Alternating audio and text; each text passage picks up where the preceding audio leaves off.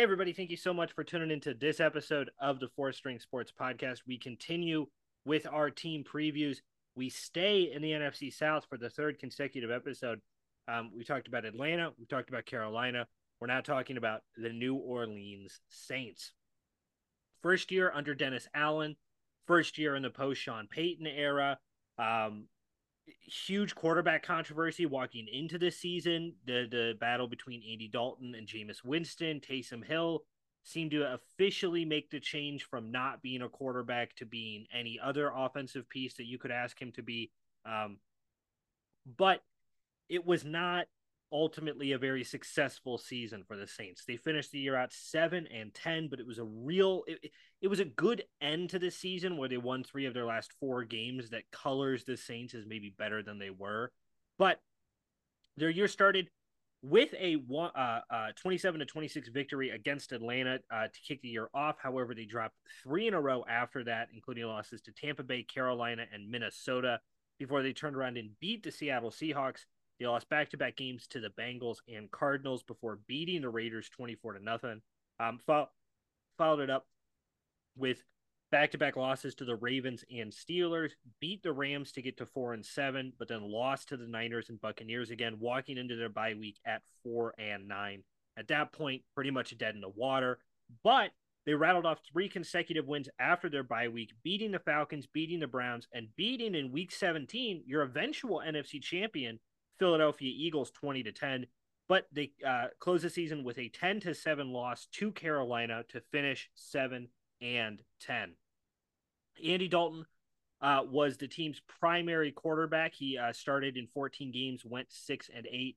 During that time period, 2,800 yards, 66.7% completion uh, percentage, 18 touchdowns, 9 interceptions.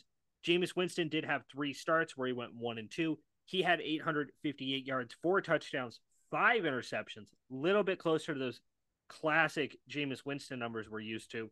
The team was led in rushing by Alvin Kamara, who finished the year with 897 rushing yards and two touchdowns. But it was really at the wide receiver position, rookie Chris Olave who stood out. 119 targets, 72 catches, 1,042 yards, and four touchdowns to lead the team in all categories, except for touchdowns, where Juwan Johnson led with seven. Um, Defensively, they had uh, some solid performers, three interceptions from uh, Tyrann Mathieu. The team was led in sacks by Cam uh, Jordan and Kaden Elliss, um, finished with 48 on the year. But looking at it here, seven and 10 season in your first year post Sean Payton. Mitch, what stood out to you about the 2022 New Orleans Saints?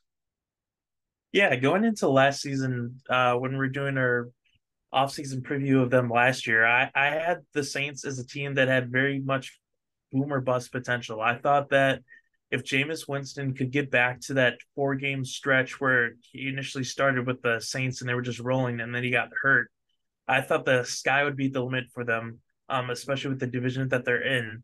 Um, but obviously that didn't happen. And I think the the defense played well. I think it's like playoff ready, borderline championship kind of caliber, but the offense just had a lot of issues last year. I mean, Chris Olave was really good at the wide receiver position, but it didn't help that Michael Thomas was hurt yet again, and there really wasn't a lot of good depth behind him to really contribute.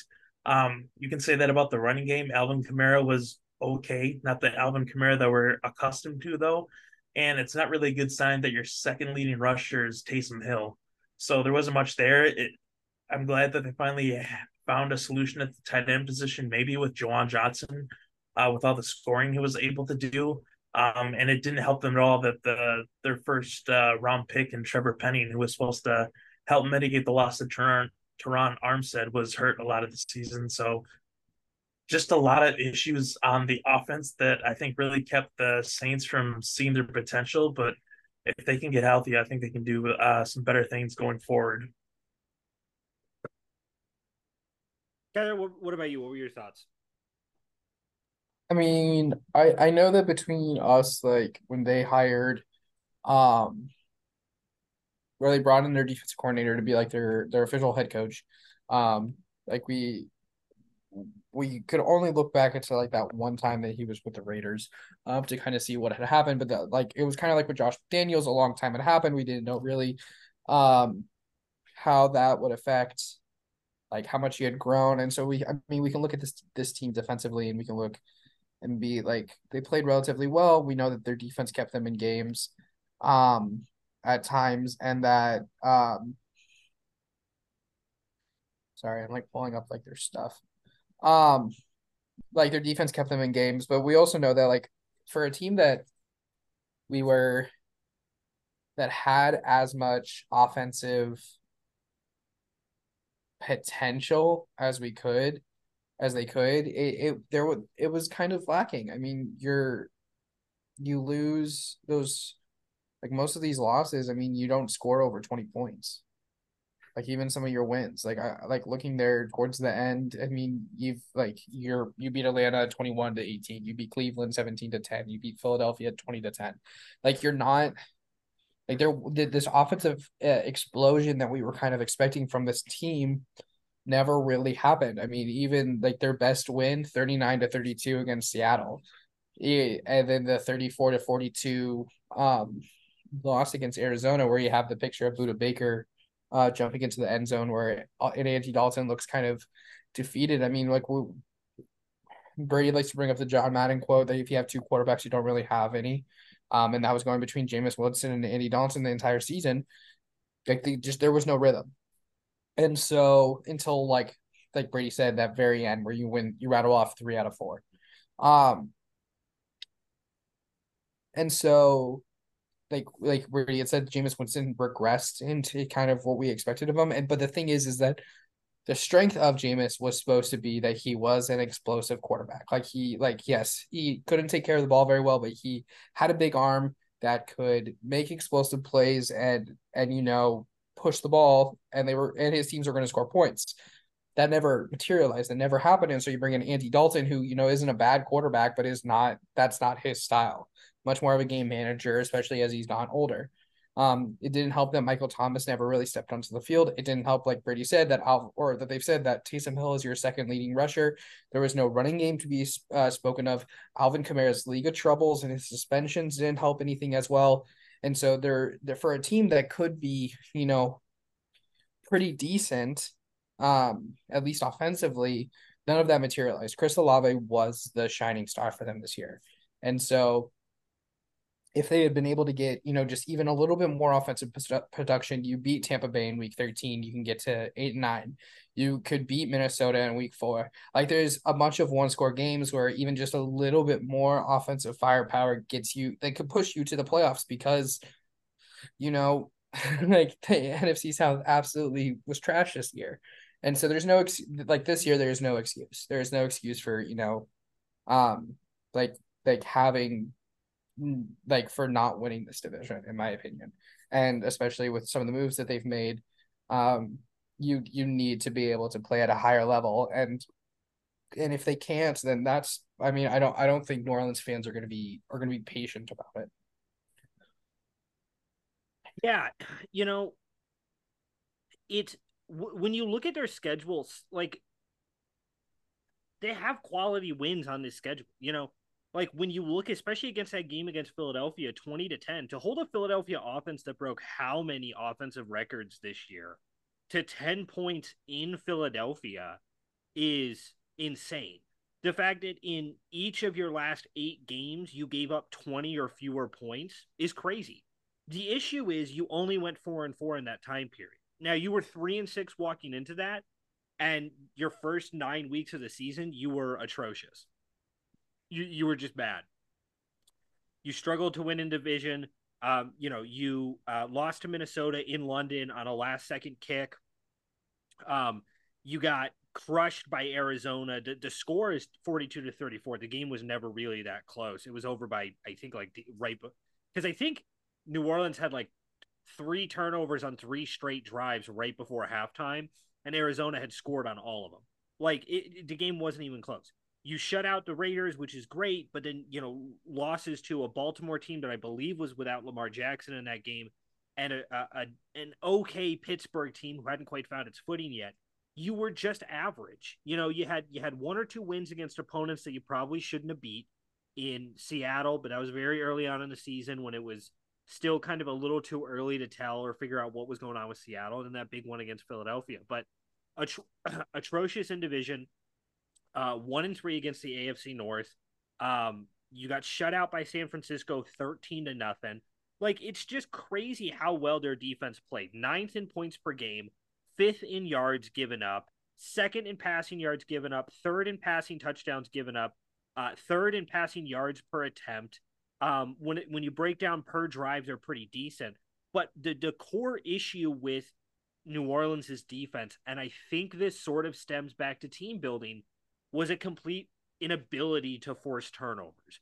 When you look at amount of drives divided by, or, or sorry, amount of turnovers divided by amount of drives, they finished dead last in the NFL.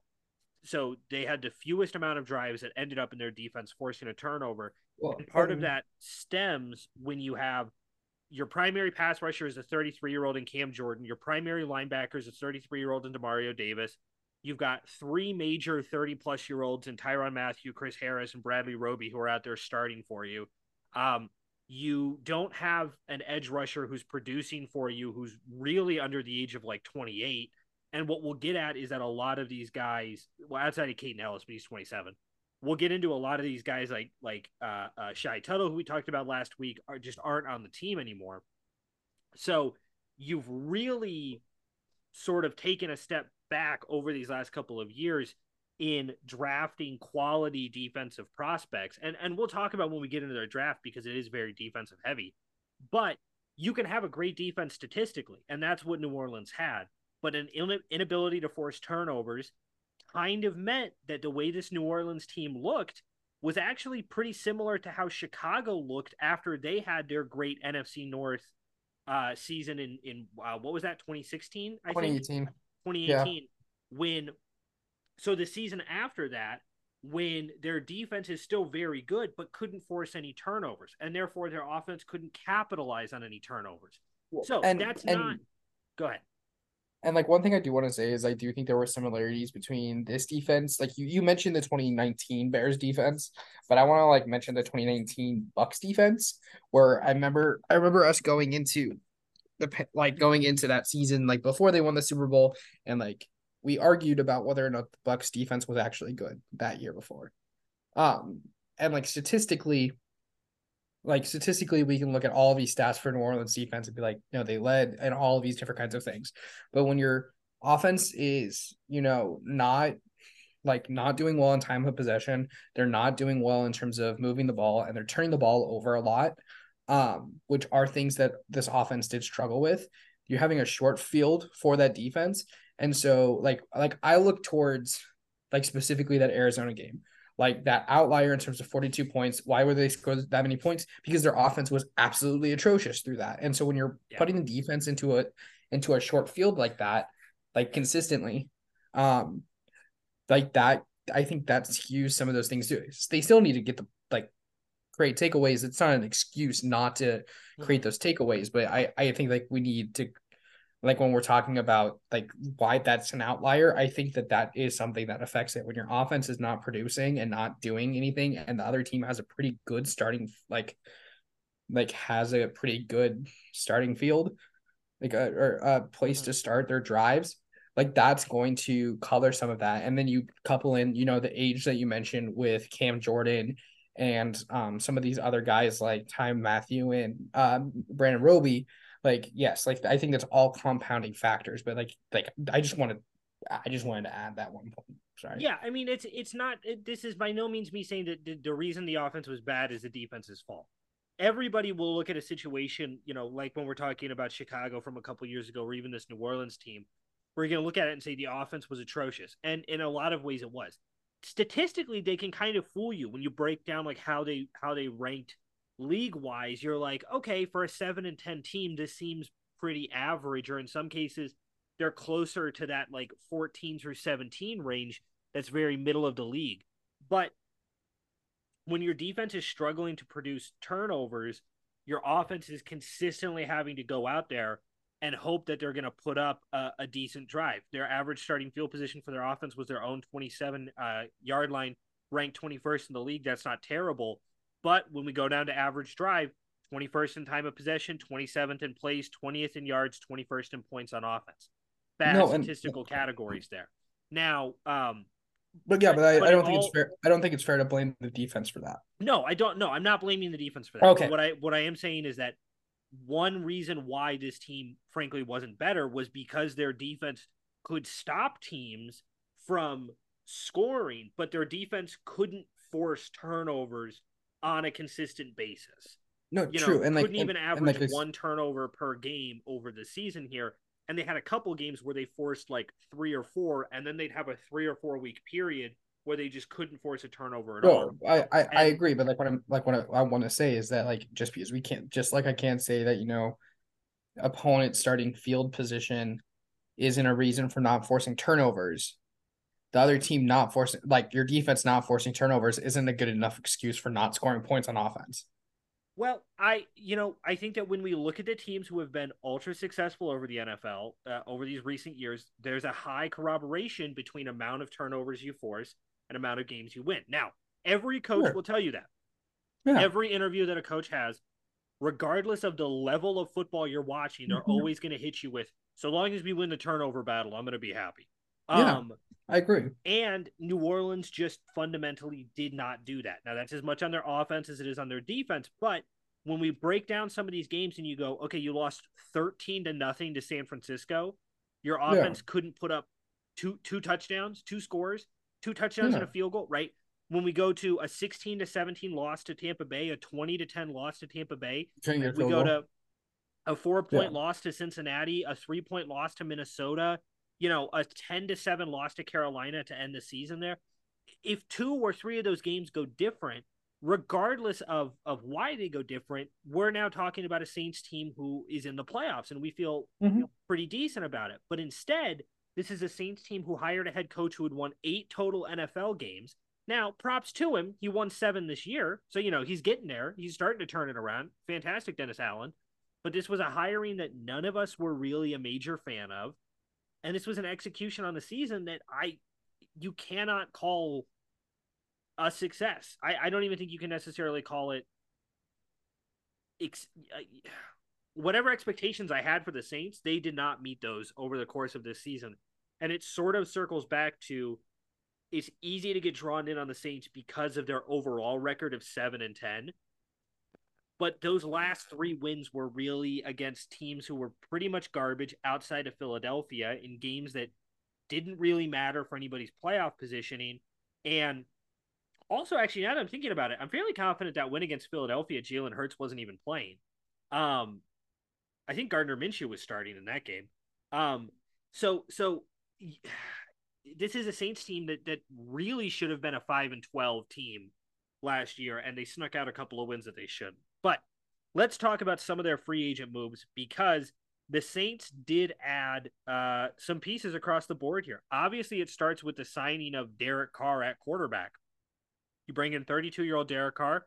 You're going to pay him $37.5 million next year to be your starting quarterback. And he looks like the franchise guy for the next couple of years. They did also sign uh, Jamaal Williams, the former Packer halfback who uh, went out with the Lions. Um, uh, please. Um, they signed a, a Cardinals uh, center, Billy Price, to step in, um, as well as a couple of other guys, including uh, Carr's former tight end teammate Foster Moreau from the Raiders. Uh, congrats to him. He was battling some pretty nasty. I want to say it was like leukemia, I believe. Um, uh, that kept him out of the league for a bit, but he's he's back. Um, however, they did lose some quality players. David Onyemata went over to the Falcons, who we talked about. Marcus Davenport to the Vikings. Andy Dalton, who was your starting quarterback most of last year, he's now with the Panthers. So is Shy Tuttle. So taking a look at some of their free agent gains and losses, uh, Mitch, what stands out to you?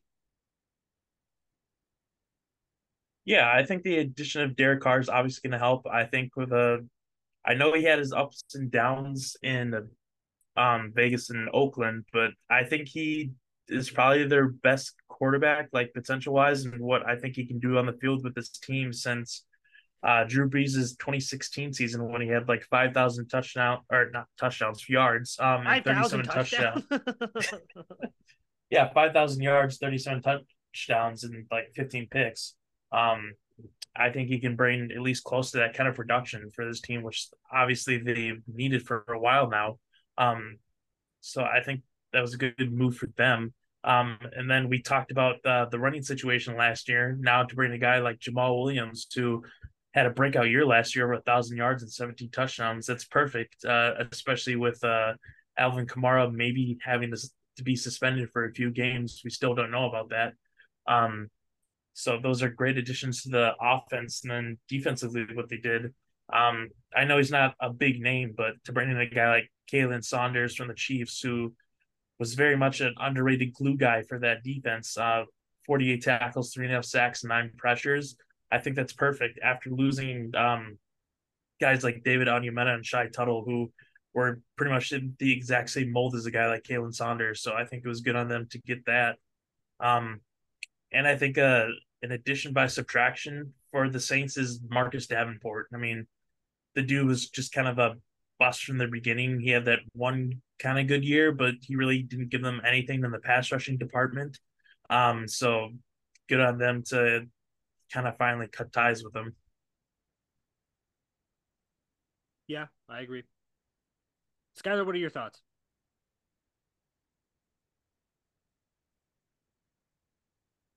Sorry, muted. Um, yeah, like getting Derek Carr, um, I think played out really well for them. Um, I think that I again not like he'll be a good quarterback for you know next two or three years or however long his what three year contract is what he signed. I believe. Um, yeah, so like getting him for three years, I think he's going to be good. We've always we've always raved about how he was a little bit um underappreciated underappreciated um one of the more accurate quarterbacks in the NFL um kind of brings you back to you know the Drew Brees style of offense of you know he'll probably do a little bit more of a quick slant probably I mean he's and he's going to be accurate no matter where he's um he's going to be throwing to. And I get him with like Chris Olave, and you know if Michael Thomas actually ever comes back from injury, um, that'll be good for them too.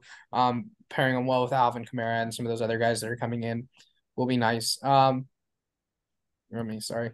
Um, getting uh Jamaal Williams, I think, is a great addition for them because even if Alvin Kamara comes back, then you have Jamaal Williams, who, you know, that's a great tandem between the two of them of what they can do. If not, I think Jamaal Williams can slot into if Alvin Kamara doesn't come back or he's suspended for a while. We like Mitch said, we don't know. Um, Jamaal Williams can put go put into be put into that position where he can um do a lot of the similar same things that Jamaal that Alvin Kamara can do, maybe not at the same kind of level um, but definitely can work same, similar in the scheme. So you're not kind of you're not missing a huge piece because again, like we said, Alvin Kamara wasn't like 800 yards, did relatively well, but he wasn't the same Alvin Kamara that we've seen in the past.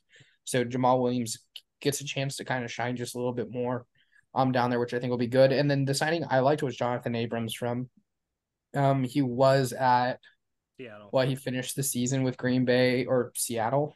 Yeah, finish the Yeah. season with Seattle. Um, but if they can get him um back to 21, Jonathan Abrams, you know, had uh had 116 total uh total tackles, uh 64 solo tackles. Um, had five tackles for a loss, like was was used all over the place for that Las uh, Las Vegas team that um correct me if I'm wrong, but made the playoffs. Um Mhm. Then uh then that's a great addition at safety. Um and he played 26 he he's still only 26. Um he's bounced around a lot to, you know, now this would be his fourth different team. Um but I think that he can play he can play relatively well. He can be a good cornerstone safety for you. Um whether or not you want to have him a little bit further in the back, he has been he can um play the pass or you can put him in the box and he's willing and he's shown that he's willing to go up and and make a tackle as well. I mean, he's the guy has uh nine quarterback uh hits in his in his career um uh in a four in a four year career. Like he's he's more than willing to go after the quarterback um and willing to go into the backfield and make a hit if he needs to and he's more than willing to to stay back um and and play in coverage if you need him as well. So I think that the guy he can play well, but it's definitely you're you're taking a shot there because uh, over the last um the last season. He, I mean, he the guy played for three different teams. He played in 15 games, and he had a, not even about half of the same kind of production that he had before. Um, so if you can get him some some stability and you know put him on a pretty good defensive team, I think he can do well. Yeah, I mean, I would I would probably just so first I'll start off by saying uh going back to Mitch's point about addition by subtraction. How happy do you think Ty Mathieu is now that he doesn't have to play next to Daniel Sorensen anymore? Um, Oh, you know, uh now now that he's gone. Um so here's my issue with the Saints is the Saints have been playing fast and loose with the NFL's cap space for years now, and we can finally start to see it like fully biting them in the ass. This team is projected to be $61 million over the cap next year. I don't know how how they're to field a team at, at all. Like this isn't like this is a Saints team that has like some obscene amount of draft compensation that they can always fall back on. So many of these moves are just depth moves.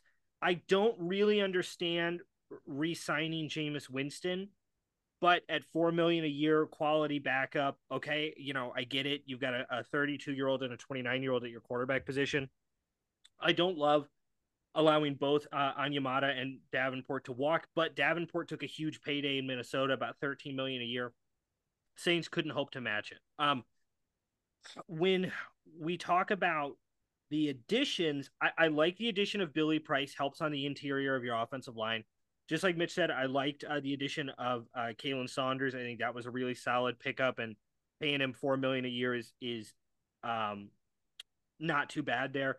Uh, between holding on to Juwan Johnson, who again led your team in touchdowns last year, and bringing in Foster Moreau, that's that's pretty good quality for what you've paid. You've paid for about 10 million per year between the two of them. And considering that one of them was a high producer for touchdowns for you, and the other one is walking in with a pre-existing relationship with your quarterback, that works out really well for you. They reworked Michael Thomas's deal, so he's only getting paid about 10 million next year, which is huge for them. They brought back Andrus Peat, brought back Wil Lutz, but did, really outside of the Jamaal Williams signing, there's not a lot of, in my mind, quality behind the guys that they brought in. Derek Carr last year, 24 touchdowns, 14 interceptions. Let's take a look at how it compares to Andy Dalton. Six more touchdowns, five more interceptions. For a seven and 10 football team, is that really what you're you're hoping for? Like Andy Dalton, it didn't translate into wins, but he didn't play terrible for you last year. And if you're a team who was gonna stick with a non-superstar or a non-investment at the quarterback position through the draft, I don't understand paying a 32 year old 37 and a half million while you allow uh, a 36 year old and Andy Dalton who played decent for you to walk to Carolina at 5 million a year.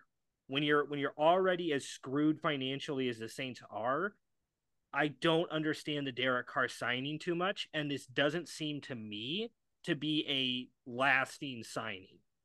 So maybe this is my like big prediction before we even get to that part, but there's no way Derek Carr plays out his contract with the Saints. There, there's no way. The Saints simply cannot afford to have Derek Carr play out his contract for them over these next couple of years with how ruined financially they are in uh, in cap space.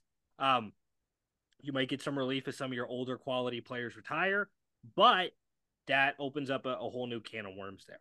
Um, speaking of cans of worms, let's head over to the Saints draft where they uh, had an interesting draft. Traded a couple of times in the first round, ended up with the 29th overall pick, where they took Bryan Bresee, the defensive tackle out of Clemson. I believe the former number one overall recruit out of high school when he left high school. I think so. I believe so. so somewhere along those lines. In the second round, they went back onto the defensive side of the ball when they took Isaiah Foskey, the edge rusher out of Notre Dame. In the third round, they took Kendre Miller, running back out of TCU. In the fourth round, they took Nick Saldiveri, offensive tackle out of Old Dominion. Um, they also took Jake Haener, the quarterback out of Fresno State, in the fourth round. In the fifth round, they took Jordan Howden, safety out of Minnesota. And in the sixth round, they took A.T. Perry, the wide receiver out of Wake Forest, who turns in the black and gold to start wearing the black and gold. Mitch, taking a look at the uh, Saints draft class there, how would you grade the uh, incoming prospects for the Saints? Yeah, I think Bryan Bresee is a very interesting player. Um, he really didn't live up to the hype coming into uh, college, but I think that had more to do with uh, some of the injuries that he had and uh, some of the personal issues that he kind of had to overcome um, with the loss in his family. But I think if the, he can stay healthy this season, um, and is right, you know, mentally, emotionally, that kind of stuff, I think he has the potential to be a really a big game record uh, for this defense and especially in the middle. So I, I have high expectations for this guy if everything goes right for him. Um, and then to bring in a guy like Isaiah Foskey um, from Notre Dame, who was really productive last year 44 tackles, 13 and a half for a loss, and 10 and a half sacks. But for some reason, really didn't get the media attention as some of the other guys who did. Um, I feel like he's a step over Marcus Davenport and uh, no matter what whether he starts or whether he's gonna be in a rotation coming in. I think he's gonna give them great depth and uh, really give them great production uh, in year one. So I think that was smart on them because they're obviously gonna gonna need it because Cam Jordan's not getting any younger. Um, you know they put depth at some great places. Kendre Miller, running back, which is awesome. Uh, they're loading up on offensive line. Um, which they kind of need just due to some of the guys who can't stay healthy at times. Um, safety position, uh, Jordan Howden's never a bad idea. And then Jake Haener, uh, like Brady kind of talked about, Jameis Winston really isn't the guy. He's only there for a year. And, you know, with the uncertainty of where their Derek Carr is going to finish out his contract with the Saints, at least you have that guy in um in the background honing on his game. So if that day does come, you do have a um a backup plan. And then picking up A.T. Perry, uh, I thought he would have been a lot uh, sooner than he did. Uh, last year, 81 catches, over a thousand yards, 11 touchdowns. Um, I don't think that guy's capable of being a number one, number two kind of guy, but I think if uh, Michael Thomas is healthy, and you know, obviously have Chris Olave, I think he, he could be a great number three uh, guy for them this season. Um, so I would probably have to give this uh, I'd probably give them a uh, straight out A. If the I really like what they did. I don't think they really missed on positions that they needed. I think it was an overall pretty great draft for them. An A, Skyler. What about you? Um, I'll go with a B plus. Not not as high, but still still high. Um, I the thing I like the most about Bresee is that um he can play multiple places on the interior and even on the exterior on that defensive line. If you need him to line up at edge, you can line up at edge. If you need him to line up um at nose tackle or just as like uh off the center or off the guard, he can do that. Um, that's gonna be the I mean the, that's a it's a plug and play defensive lineman, and that's awesome. That's exactly what you want. Um, I think um Foskey is going to be good, but he needs to like the the thing I think like just to why he didn't get as much attention is because like he he didn't get to the pass or a lot, but when he did, he usually was able to get home. So like he could when he got a pressure, he usually got like he hit him or he got a sack or something like that, but his pass pass win rate wasn't high. And so if you can get him to be more consistent with that and get a little bit higher on winning, um, winning as a pass rusher at the next level, I think that that can work out really well for you. And so like I it, it he's a little bit more developmental, but again with how well that this defense has played and you know with Cam Jordan there and some other experienced guys, I think he's that's a that's a great team to learn under with Foskey. Um, Miller did well last year. He averaged 6.5 yards uh, a carry, which is exactly what you kind of want. He forced 70 missed tackles. Um, he's going to be the kind of player that, you know, um, can do well. And especially if Alvin Kamara isn't going to be playing for a while, then you have another backup in there that you can bring in and do well. Um, getting Saldiveri is good for at tackle. He's going to be great for uh, pass blocking. Um, I think Haener um, can do well. I just I don't know if you drafted him for to be a backup or if you drafted him to you know maybe be a potential successor. Um, we'll see. Um, Howden, um, from Minnesota, I think could could be a sneaky pick, especially on like special teams or in a backup role for this team because he almost twenty percent forced incompletion rate. He did never really ma- miss a tackle, and he is a veteran, a veteran safety from Minnesota playing in the Big Ten. Um, I think that he could play a lot of really, really good snaps for this team if they if they put him in. Um, And then um Perry, um, like he he can play really well, and like Mitch said, I think that w- with everyone else that you have, you can you can put him into that um like third or fourth kind of person in that rotation. I think he can definitely get snaps for them. Um, but I mean, and we'll see how he develops again at that second level. Um, so I I think for all of these guys, they're all players that you know could potentially have a future and can could contribute to this team, but some of them are contributing right away. Some of them have a little bit of a downside.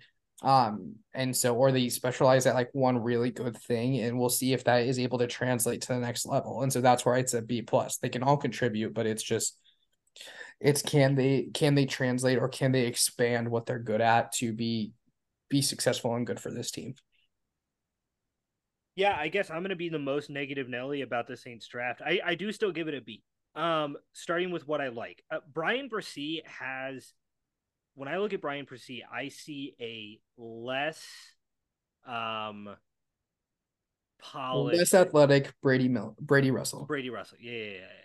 Um, uh, I see a less polished JJ Watt type, and it kind of circles back to like what Skyler said about you know he can play D tackle, he can play D end, he can play straight over the center. I think he can play in, in a lot of the the gaps there. Um, but he he's definitely going to have to work on. Unfortunately, his game in general. I think Bryan Bresee kind of. There were a lot of moments last year in watching his tape at Clemson where it felt like he relied too much on just his sheer power. And in the NFL, that's not going to get you as far as you think. You know, when we look at some of the best interior defensive linemen in the NFL, they don't rely on their sheer power. They pull it out when they need to, and they can have an extremely effective bull rush.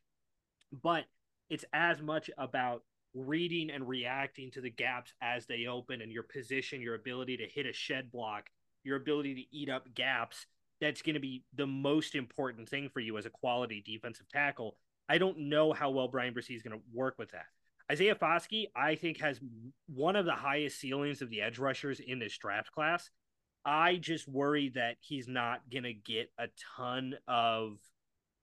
I just worry he's not going to get a ton of playing time. Um, the Saints have uh, uh, problems at that other edge rusher outside of Cam Jordan, but the Saints have attempted to draft that over a number of years, and they've yet to develop an additional secondary edge rusher with Cam Jordan.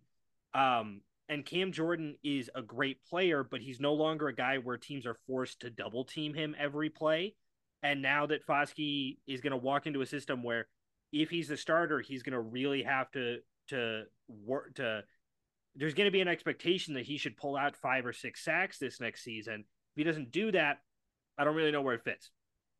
Um, with Kendre Miller, I think it's a great pick. I just don't know where he's going to fit in this offense this year where Jamaal Williams obviously seems like he's going to fit a, a, niche of that like hard nosed third down style short yardage back. And Alvin Kamara is a little bit more of a Mr. Do Everything. Um, Kendre Miller can definitely work in both the rushing and the receiving game. And if his whole job is to come in and get five carries a game where he steps in for Alvin Kamara, fine. But for a third round pick, when in my opinion, you're desperately in need of depth at the corner position, and you have corners available like Garrett Williams, um, Riley Moss, who gets drafted shortly after, um, as well as like Mekhi Blackmon in the third round.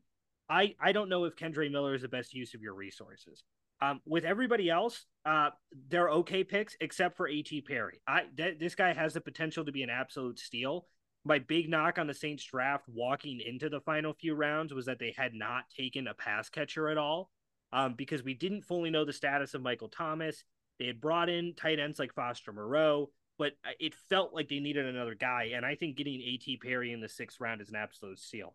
I give it a sit a, a B overall because I, I think that there could very easily be some fit issues with the guys that they brought in. I think all of these guys on paper are really great talents, but I don't know. Maybe it's just like my my ridiculously little amount of faith in Dennis Allen that I don't know if they're actually going to be able to develop guys like Bresee and Foskey into being the, the quality players that I think that they can be. So, with that being said, let's take a look at the Saints schedule for 2023 and give our predictions. They will start off at home against the Tennessee Titans in week one before going on the road to Carolina and following it up with a road trip to Green Bay. They come back home against uh, division rival Tampa Bay before going on the road against New England and uh, then traveling down to Houston to take on the Texans. They come back home against Jacksonville at the Colts, back home against Chicago, at Minnesota before a bye week. They come out of their bye on the road against Atlanta before three straight home games against the Lions, Panthers, and Giants. Uh, followed up by going on the road to the Rams at Tampa Bay and closing the season at home against Atlanta. So, Mitch, the New Orleans Saints seven and ten last year. Dennis Allen, second year, new quarterback at Derek Carr. Expectation right now is that Alvin Kamara and Michael Thomas seem to be okay for week one, but we're kind of waiting on the Kamara suspension to fully go through, if I'm not mistaken. Um, so, with all that being said, how do you have the Saints finishing in 2023? Yeah, I guess I'm gonna drink the Saints Kool Aid again. I have them going 12 and five. Um, like looking at, but I mean, looking at the schedule you just said, I mean, it's a cakewalk. I mean, the toughest teams that are on the schedule are what the the Jaguars, uh, the Lions, and then depending on how things kind of go with uh, the Titans and getting DeAndre Hopkins into there, otherwise there's a lot of easy teams. I mean, the Bucs are are not good. The Rams aren't good. The Giants, who knows with the whole Saquon thing. The Falcons aren't there yet. The Vikings are on a downtread. The Bears, I don't think are there yet. The Colts are still figuring stuff out. Texans are Texans, um, and so on and so forth. So I feel like it's a very doable schedule, and with bringing in a guy like Derek Carr, I think he has the potential to play better than what he was last year. I mean, just first off, he has a better offensive line, in my opinion, than he had in Vegas for numerous years. Uh, if Michael Thomas can stay healthy, he's got Michael Thomas and Chris Olave to throw to. Um, I feel like the running game situation's set up for him, and they have a tight end option finally in Juwan Johnson. So I feel like Derek Carr has everything he needs to succeed. And uh, like I talked about at the beginning of the show, the defense is still good. Uh, yes, are they old? Are, is it pretty old? Yeah, but I mean, Cameron Jordan, Demario Davis, and Tyrann Mathieu are still showing up and showing out. So I, just feel like even though I'm not high on the Joe Woods hiring of DC just because of the job that he did in Cleveland, um, I just feel like he it's too good to uh for him to really fuck it up. Um, so I just think with all those contributing factors, I think they can go 12 and 5. 12 and 5. So I take it you have them winning the NFC South then? Yes, they're taking the South and the third seed in the NFC. The third seed in the NFC. Skyler. Um, now it's not it's not crazy, right? Every year we've had at least four teams who didn't make the playoffs the year before make the playoffs. We've always had a worst to first. Saints wouldn't meet that criteria. But what are your thoughts on the 2023 Saints? I, I think they're going to make the playoffs, but it's more because the NFC South just sucks. um, I have them going nine and eight. Um, I do really think it comes down to like those final two weeks. It's between I I said it in our Falcons episode. I think it's between those two teams, and I just think of how this defense played. Um, and getting Derek Carr, who is more of a game manager, and be I don't think they're going to be turning the ball over nearly as much. I think that they're going to be able to finish some drives a lot better. And like Mitch said, they have a better Derek Carr has a better offensive line than he's had in a while. Um, and so I do think that that's all going to contribute to a successful a successful season and then making the playoffs. Um, I will say I don't think their season's that much of a cakewalk. I mean, you like Tennessee is going to be better. Green Bay is going to be like the with that defense alone, that's going to be a tough game, and it's in Lambeau. Um, you do have to play the Patriots in in uh, New England, which again, it's not an easy. Again, good defense, and it it's out at in Foxborough. Um, I already talked about. I I think I was the one that was highest on the Colts, so I don't think that that's really much of a um a shocker there. I mean, Minnesota's not going to like Minnesota's going to be worse, but not as bad as like they're still going to compete. I don't like that game could go either way. Um, Detroit is going to be better. The Falcons have already said uh have that have the ability to um to challenge. Um and I've loved what Brian Daboll has done in in in New York with the Giants. And so like I there are there are games where it's not they're not gonna Like I don't think the Saints are going to walk through the schedule. I think that there are going to be times where they're going to struggle, especially on the offensive side of the ball, because I mean, there's no way that Alvin Kamara gets out of the season without a suspension and Michael Thomas plays the entire season healthy. Like when was the last time that happened? 2020? Uh yeah, 2020. Yeah. So like that's yeah, like you would need a perfect set of things to happen and then you know you'd have to have um you know A.T. Perry play amazing um and have you know Jamaal Williams do great and this defense you know force a lot more turnovers for them to get to 12 and 5 like there's going to have a lot of things would have to happen for them to get to 12 and 5 for me. But 9 and 8 is respectful. It gets you in the playoffs. You are the 4 seed for me. Um yep you are the 4 seed for me because you did win your division. So but I mean I don't think it's easy and I think it comes down to that last week yeah. Um. So I have them going uh ten and seven and winning. How the am I the NFC lowest South. on them? Um. Uh. So my big issues with the Saints, I don't, I don't see them going twelve and five, and nowhere near that. My big issue with the Saints is you went two and four in division last year in an NFC South. And you got And swept by the Panthers. You Swept. got swept by the Panthers and the Tampa Bay Buccaneers in an NFC South that I would argue was objectively maybe worse last year than we're expecting them to be this year as a whole, right? Um, you have a lot of opponents on this list who are who can kind of go 50-50. You know, if Green Bay is 10 and 7 at the end of the year, if the Lions are are uh, a playoff caliber team like we expect, if Minnesota doesn't take a huge step back, if Jacksonville takes that step forward that we expect, if the Giants are, you know, can continue to build on what they had last season, this schedule has the opportunity to be fairly brutal. I'm not ready to write off the Rams yet. I mean, you know, with with Matthew Stafford, Cooper Kupp, and, and Aaron Donald fully healthy, this is still a, a decent Rams team that can compete in the NFL. Wait, they- wait, they Brady, just just to make sure, five and twelve is not writing them off. Because that's where you have them going. Well, de- my whole thing, and you can go back to the Rams episode, was that five and twelve is that I truly don't expect any of those guys to stay healthy for the whole season. Fair enough. And yeah, with a got you. week with a week 16 matchup, Yeah. the likelihood of that happening is fairly high. But if it does happen when those guys have all stayed healthy together, we've seen really good seasons out of the Rams there. Um hopefully New England takes a step forward with actually having an offensive coordinator. You know, but I, I agree that where this Saints team is going to make their bread and butter is going to be these divisional games. The Saints on paper are better than all three other teams in the NFC South. This is a Saints team that should go four and two, five and one, six and zero in division next year. And if they do that, twelve and five isn't out of the likelihood. Ten and seven is where I feel comfortable, though. I think they are going to drop a couple of divisional games. I think they're going to drop a couple of games that they probably shouldn't. When you look at games against Houston, Indianapolis, Chicago, uh, one of those matchups against Atlanta, or even one of those matchups against Tampa Bay, it's very easy to see the Saints dropping a couple of games that they shouldn't.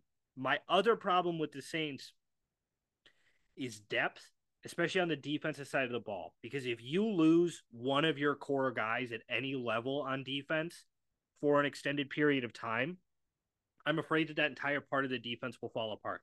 If Cam Jordan goes down for six or eight weeks, or if Demario Davis or Zack Baun do, or if Ty Mathieu or Marshon Lattimore do, I really worry that you have the depth back there to make up for that because you you really don't across the board, especially on your defensive line. You're putting a lot of faith in guys like Nate Shepherd, um, uh, uh, Khalen Saunders, and your two rookies in Bryan Bresee and Isaiah Foskey um, to kind of step in and, and take that step up. I'm also hoping to see more of a step up out of guys like Alontae Taylor um, and Paulson uh, Adebo next year, some some second and third year guys in your secondary. Ten and seven is where I have it, have them finishing.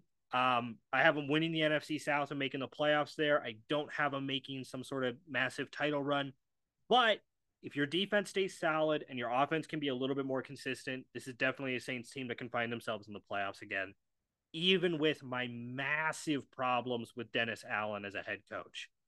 Um, so, alrighty. So, uh, I, I believe each of us have the NFC South being won by the Saints, which will bring us to our first division title winner. I, I think of all of our team previews. Mitch, with that being said, 12 and 5, is that your big prediction for the Saints, or do you have an even bigger one for us? No, I I get I don't know if it's bigger, but uh, I have a different one. Um, I think that uh, Chris Olave this season makes second team All Pro. Um, I thought he put up some. I thought he put up some great stats with the, uh, you know, between having Andy Dalton, Jameis Winston, and probably Taysom Hill at times as quarterback. So to get a guy like Derek Carr, um, who's a major upgrade in all three of those guys, I think that puts him in a better position to uh, boost those stats and I think he really uh, takes that next step forward this year and makes second team All Pro. Um, yeah, no, I I can see it. I can see it. Um, I'm gonna go with because again we don't know the Alvin Kamara situation. Um, I'm gonna go with running back room combines for uh 1500 yards and 15 touchdowns. There you go. Okay. 1515 believable. I mean, what Jamaal Williams had 17 on his own last year. Um, yeah, hey, Jamaal granted, Williams w- went fucking off last year. But granted, I think what was the statistic? I think like 15 of his 17 touchdowns were within one yard or something. It's like, like when. It's like when LeGarrette Blunt led the led the, the league in, in rushing touchdowns. It was very similar. Yeah. Um, here's my big uh, prediction: Michael Thomas has only played in ten games over the last two seasons. I think he plays in 10 games this year. Um, okay. I'm not going to fully commit to him playing a full season. I'm not even going to fully commit to him playing like 13 or 14 games. Let's just hope that we can get 10 games out of Michael Thomas. Because based off of his statistics, his percentages, if you get 10 games out of Michael Thomas, you stand a pretty decent shot at getting close to a thousand yards and probably like six to seven touchdowns out of him. Which, considering that you've only gotten uh, uh, about 600 yards and three touchdowns in the last two seasons out of him would be a huge improvement. Um, but the guy is he's he's starting to get up there. Unfortunately, he's he's 30 right now, which I know is crazy um, for the NFL. But when you hit 30 and you've had a hard time staying on the field, it's it, it's hard for the fan stock to go right back into the player. So I'll say that Michael Thomas starts in at least 10 games this year. Mitch, if you had to pick one player, position group, uh, uh, uh, any aspect of the Saints that you think is going to make or break this season for them, what would it be? Um, I'm gonna go with the twofer, and I think it's their uh, you know, former offensive superstars, Michael Thomas and Alvin Kamara. Um, Michael Thomas, you know, if he's able to be healthy, they have one of the best wide receiver duos in the league, and I think that's a huge boon for uh, Derek Carr. And um, I think Jamaal Williams is going to do a great job, but if Alvin Kamara gets back to his prime, um, you know, I think obviously the run game benefits because of it. But um, if Derek Carr is able to have prime Alvin Kamara and prime Michael Thomas before the injury, um, I think it helps them win the NFC South, obviously, and makes them a really sneaky contender given how good their defense can be. So if those two guys can stay healthy and show uh, show the league uh, what we're accustomed to, um, it the sky's the limit for this team. But if Michael Thomas can't even stay up the ten game starts like you think he can, and if the Alvin Kamara suspension happens and and he comes back for them and comes back from that and he has a similar season to last year, then it's really going to sink their chances uh, for the second year row, in my opinion, of uh, being the team that they have the potential to be.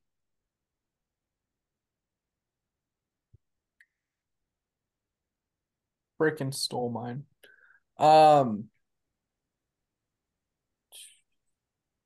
you want me to go? Do you need a second?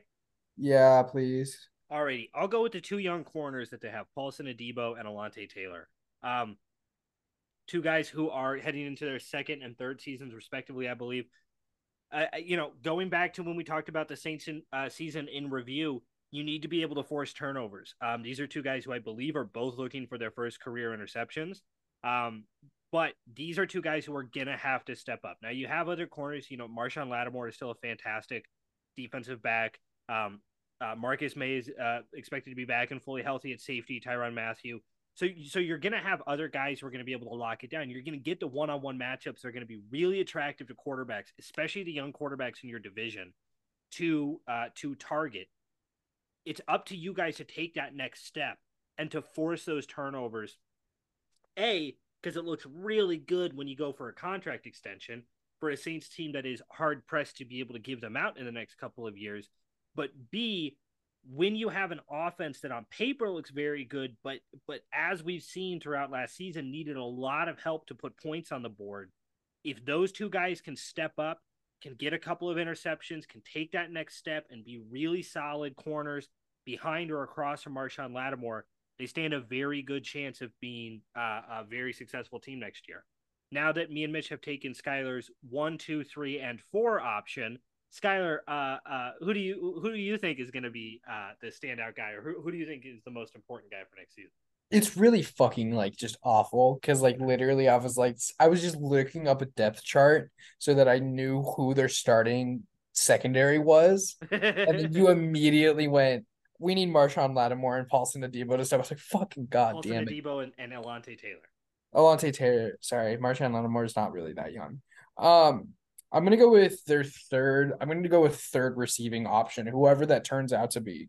Um, I'm gonna rule out like running backs just in general because I know Alvin Kamara and Jamaal Williams are going to be able to get um they're they're going to get receptions, but I'm talking like wide receivers. So whether that's Rashid Shaheed, uh, whether that's James Washington, whether it's A.T. uh, A.T. Perry, Tre'Quan Smith. Remember how like how high we were on Tra- Tre'Quan Smith coming out of um UCF, um what like five or six years ago now. Mm-hmm. Um, so like one of those guys needs to emerge. One of those guys needs to kind of um uh show up and be that third option. Juwan Johnson had some pretty good games for the Saints last year um at tight end, but that that's what he's listed now as tight end. And I, I don't know if he would actually be a true tight end. He's more of that kind of flex kind of kind of guy. And so it's one of those uh, like one of those players needs to show up because we know for a fact that Michael Thomas probably isn't going to play a full season. And so you're going to have to have someone that Rashid Shaheed and Juwan Johnson had good games, but like there needs to be more consistency in it where you give Derek Carr three, give him three solid wide receiver options. Um, and then you can add the weapons that are Alvin Kamara and Jamaal Williams um, into that mix. And then you can, you can put in, and then, you know, Taysom Hill, who's listed as the third string tight end and the fourth string quarterback. Um, you can put like a Taysom him as Taysom Hill as like a gadget player, all these different kinds of things to make opponent offense potent offense and get to the kind of highs that Mitch can see. Um, but you need you need a third wide receiver to step up to get there. Yeah, I don't I don't know about you guys. I would love to see the Saints step away from Taysom Hill.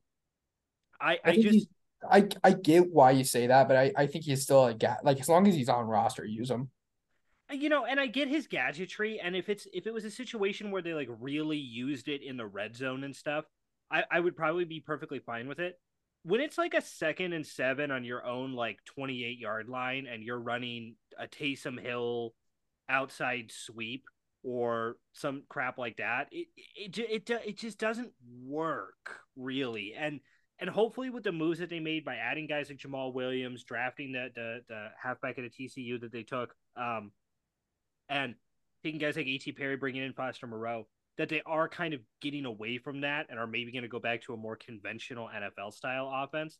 But I do like what Skyler brought up about the multiple targets because go back and listen to our Raiders episode, folks. We highlighted the fact that Derek Carr was lasering his throws to Davante Adams all season. Part of it was, you know, Hunter Renfrow and Darren Waller not being healthy for a good amount of the year. But if Derek Carr locks in on a guy, unfortunately, he has a tendency to only throw it to that guy. So hopefully that's not what Michael Thomas or Chris Olave turned into. Um, Mitch can correct me if I'm wrong here, but I believe our next episode we are covering uh, our third AFC South team uh, as we talk about the uh, Tennessee Titans and some of the uh, rebuilding Correct. that they've done. Added uh, offensive line early in the draft just signed DeAndre Hopkins as their new uh, kind of star wide. Is it official? Did he go through now?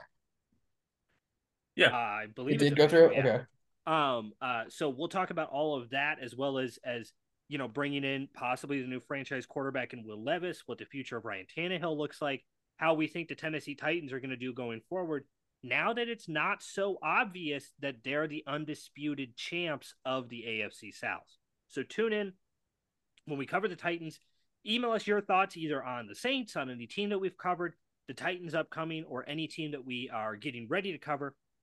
You can email us at fourth string sp at gmail.com. That's F O U R T H string at gmail.com. We have so much content planned for you guys. We have our college football previews that we have to start doing here pretty soon because our first college football games are in what four weeks, like a month, I Yeah. believe. A little, a Um, little. Yeah. Next week it'll be a month. Next week it'll be a month.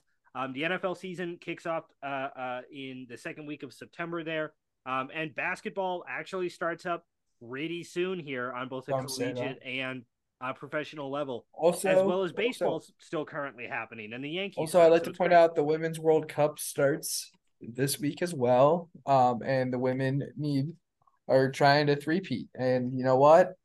I think they got a chance. Did you see? So, so two things to that. Shout out to um, the greater DC area for passing legislation that allows their bars to stay open longer so that people can watch the Women's World Cup. Um, and secondly, if you guys can find, if I find it, I'll send it to you guys, or we'll have Mitch post it. But uh, uh, the French national team did like Oh, a yeah, really cool yeah, ad That ad's fucking great. it was it was it was all of these highlights of the supposed men's team, you know, who had who had just gone to another World Cup. Um uh but it was all it was all AI. They they had basically covered over the highlights of the females and were like, "Hey, you know, this quality of play is something that you can watch Yeah. also." And they were these insane highlights. Um wi- so yeah, support um your women's team um If whoever you you're, root for, but, but we're rooting for the US. yeah, if you're trying to find, if you are scared about trying to watch a soccer game like by yourself and you don't want to just sit at home and watch it like, you know, me in the past, go on to American Outlaws, um, which uh, American Outlaws like soccer. Um, and it is an organization that is basically the US men's or the US national team's uh like official fan organization and they have a list of bars throughout the throughout the country that uh specifically watch uh US US national team soccer. Um and you can go and watch soccer with a bunch of other, you know, crazy nerds. Um and I I will say because it is in Australia and in New Zealand, the games are going to be much later. Um first match for the United States is against Vietnam at eight o'clock. Um we'll see if our women are better at the, against the Round Vietnamese two, baby. men. Yeah, round two. Scoreboard. Um, so um and if you do plan on, on watching these games go out and support your local um uh, pubs and restaurants and places that are going to be showing them that's how you get that that's just how you continue to grow a fan base you'll meet some of the best people um who knows? Maybe we'll do like a maybe we'll do like a live react women's soccer game uh, episode where we just watch we should do the one that's at two us. o'clock in the morning. yeah exactly. Um we appreciate you guys for tuning in. Have a fantastic night. Thanks for listening to the Fourth String sports podcast